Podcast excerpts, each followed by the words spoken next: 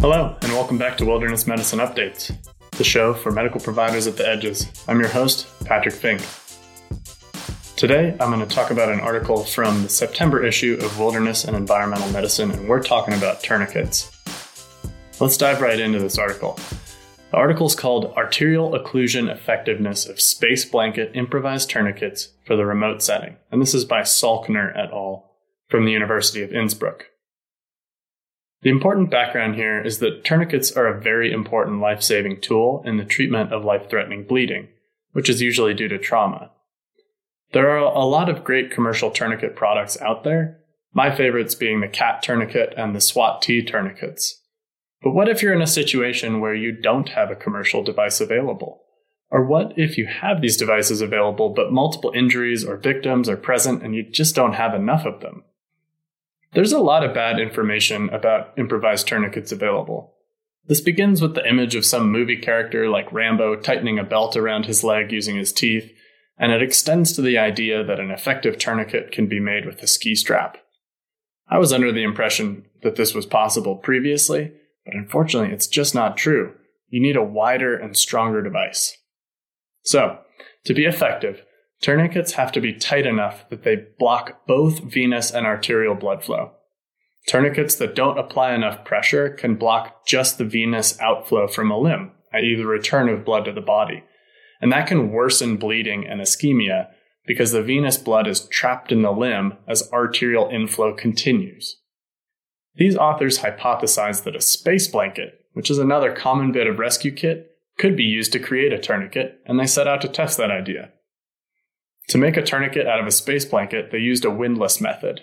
This is a common improvisational technique in which the material of choice is tied around the limb using a square knot, and then a linear tool, in this case a carabiner, is passed through the center of the knot and twisted, like you would rotate a steering wheel, to twist and tighten the band of material.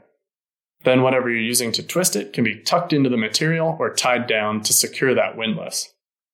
In this study, the authors used a space blanket, still folded up in a linear form, to pass twice around a volunteer's arm. They then tied a square knot and used a carabiner to act as the windlass, and then they secured the carabiner to the space blanket using the gate of the carabiner. Pretty nifty.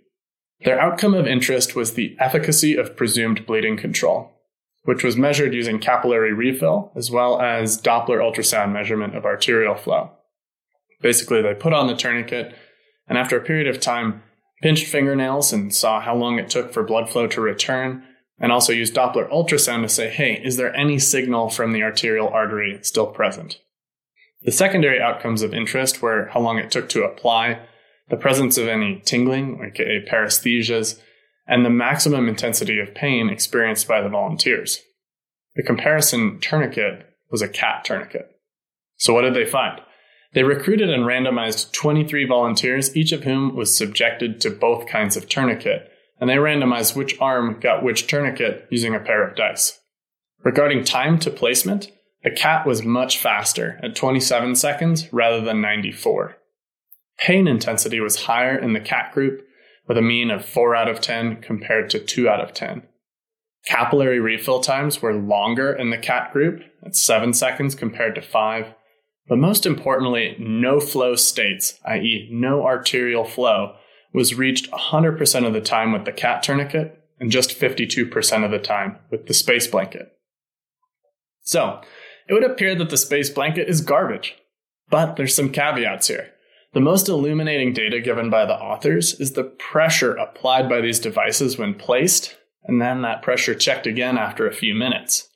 They measured this by putting a slightly inflated neonatal blood pressure cuff under the tourniquet during the application, and they connected it to a manometer to see how much pressure was being applied. Pretty slick. For both the CAT and the space blanket, the pressure during application was greater than 300 millimeters of mercury, which you would expect to block blood flow. We're comparing that to a systolic blood pressure. So even if you got bad high blood pressure, way over 200, it's still less than 300 millimeters of mercury. However, after a few minutes, while the CAT's pressure was still greater than 300 millimeters of mercury, the space blanket was around 150 millimeters. It got looser or stretched. Also, they note that the physicians measuring radial pulsations with Doppler noted that when they measured the efficacy of space blanket tourniquets and found that radial flow was still present, if they applied as little as an additional quarter to half turn on the carabiner, it was enough to again abolish that blood flow. So, while the authors appropriately conclude that arterial occlusion was less effective with a space blanket tourniquet, I think I'm going to keep this one in my back pocket.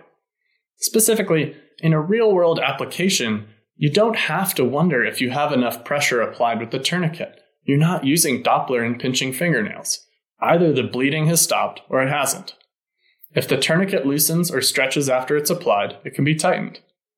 Also, I probably wouldn't use a carabiner if I had a longer object available, like a section of a ski or a trekking pole, because that would give you more leverage to create more pressure. With that, Bravo to Dr. Salkner et al. at the University of Innsbruck for this interesting and super useful paper. You can find a link to the article in the show notes, and you'll have full access if you're a Wilderness Medicine Society member. Take a look at the figures and see how to construct this novel tourniquet, and it just could save a life if you just so happen to need it. And that's all for Wilderness Medicine updates for today. Thanks for your time, and as always, if you think someone would benefit from hearing this podcast, please do share it with them. I appreciate your time and your attention, and I hope that what I'm doing here is useful to you. Until next time, stay fit, stay focused, and have fun.